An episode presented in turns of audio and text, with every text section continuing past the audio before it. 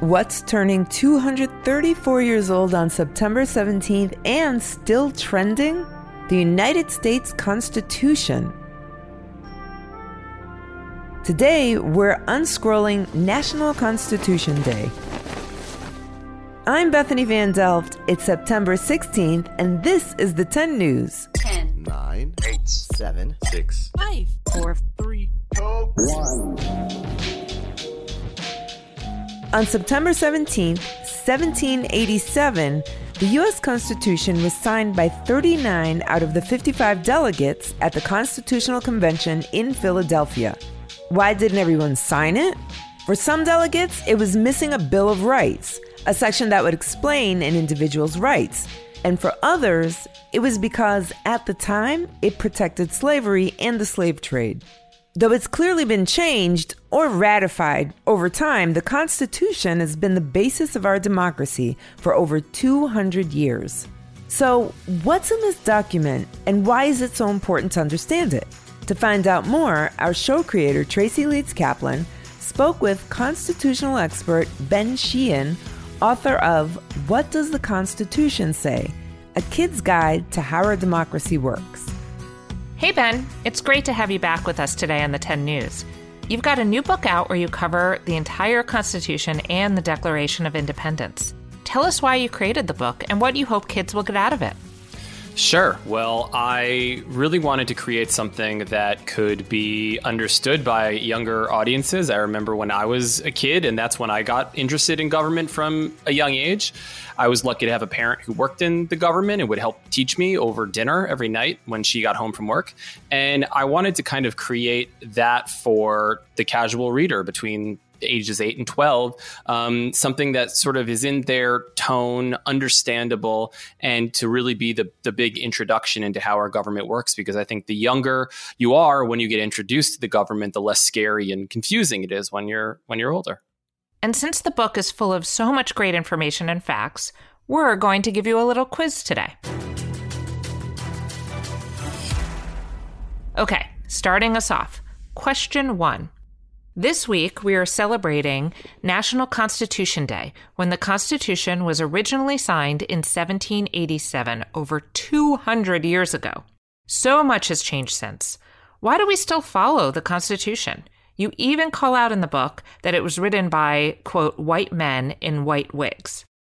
If whether we like it or not, this is the uh, this is the outline for our entire government. So the Constitution is is often called the supreme law of the land because it's higher technically than than than any law. It says what the government can and can't do.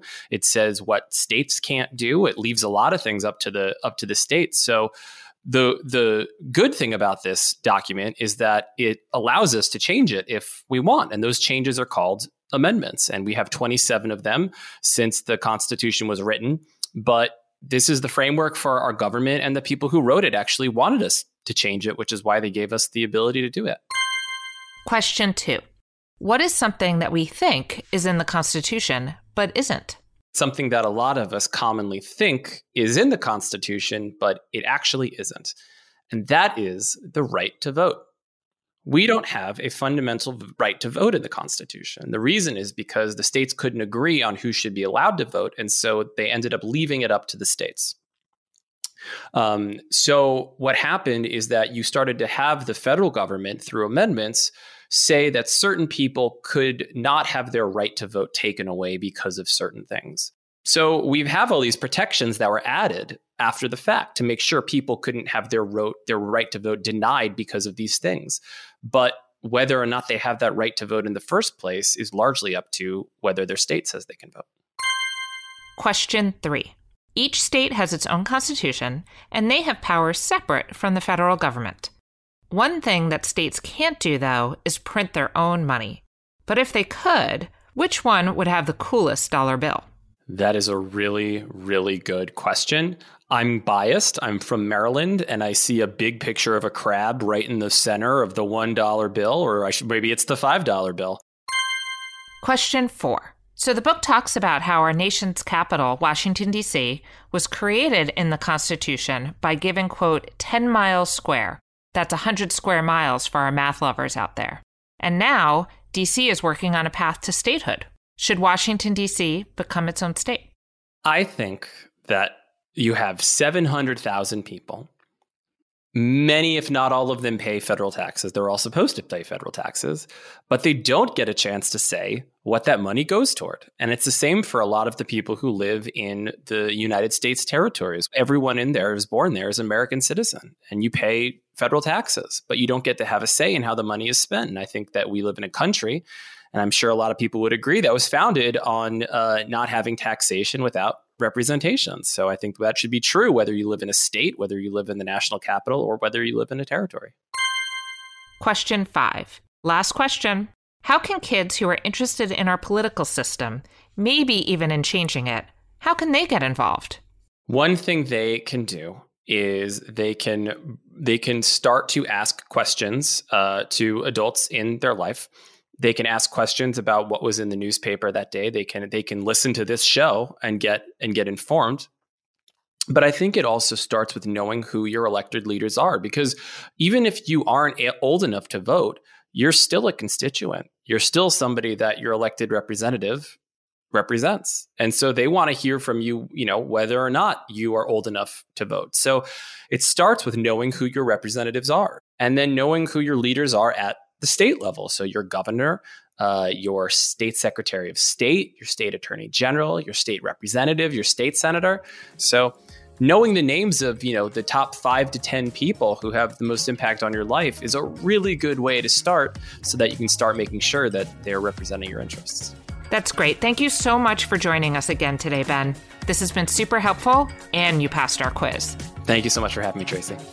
Thanks, Ben and Tracy. I can't wait to check out this guide, and there's a link in our show notes for where to find it. On the subject of interesting rules in our democracy, the state of California just finished a recall election where Governor Gavin Newsom was in danger of being recalled or removed from office. What? A recall is a special election to remove the governor before the end of their term. Recall elections can move forward if organizers can collect enough signatures. In California's case, there needed to be more than 1.49 million signatures, or at least 12% of the voters from the last election. The signature gathering was successful and the recall election was held on Tuesday, September 14th. On the ballot, voters were asked if they wanted to recall Governor Newsom and if yes, who should replace him.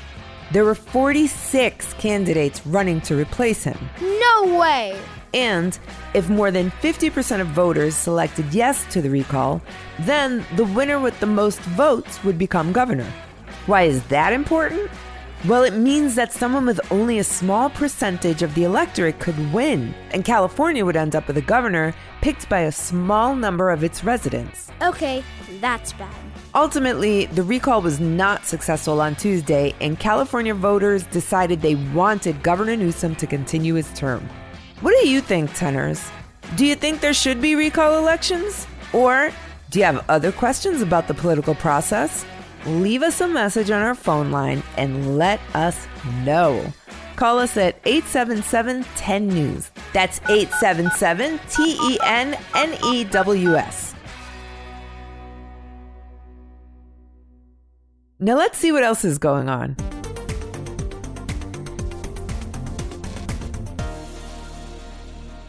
Last week, the Los Angeles School Board voted to require that all students ages 12 and up receive a COVID 19 vaccine by the end of 2021.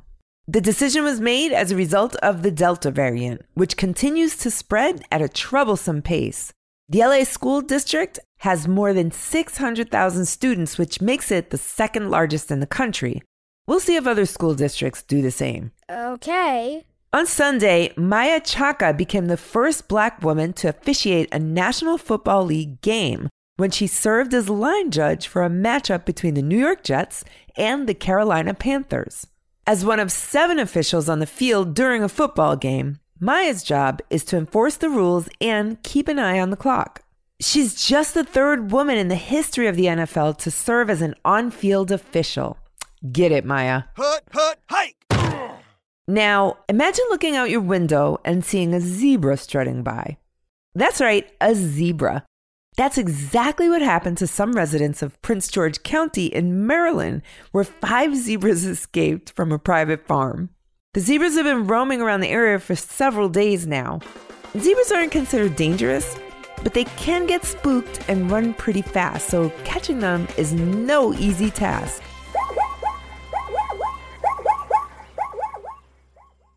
Lucky you, it's What? What? What's the big idea? Trivia on the 10. In 2003, California Governor Gray Davis lost his position in a recall election. 153 people ran against him, which divided up a lot of the votes and led to a surprising outcome. What famous action star won the recall election with 48.6% of the vote? Was it A. David Bautista, Drax from Guardians of the Galaxy, B.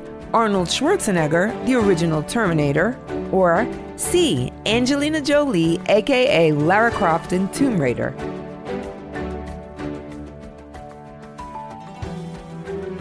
Did you guess it? The answer is B. Back in 2003, the Terminator Arnold Schwarzenegger stepped into politics in a big way and became the governor, or governator as he was called. That's unbelievable. Though inexperienced when he was first elected, the governor won his second term in California and ran the country's most populous state from 2003 to 2011. I'll be back. Time's up. But before we go, here's a quick note for the grown-ups. Thanks for listening to the 10 News. Look out for our new episodes on Tuesdays, Thursdays, and extras on Saturdays. The 10 News is a co-production of Small But Mighty Media and Next Chapter Podcast and is distributed by iHeartRadio. The 10 News creative team is reading the Constitution right now and includes Tracy Crooks, Pete Musto, Andrew Hall, and Natalie Alonso. Our production director is Jeremiah Tittle, and our executive producers are Donald Albright and show creator Tracy Leeds Kaplan. I'm Bethany Van Delft, and thanks for listening to the 10 News. I'll be back.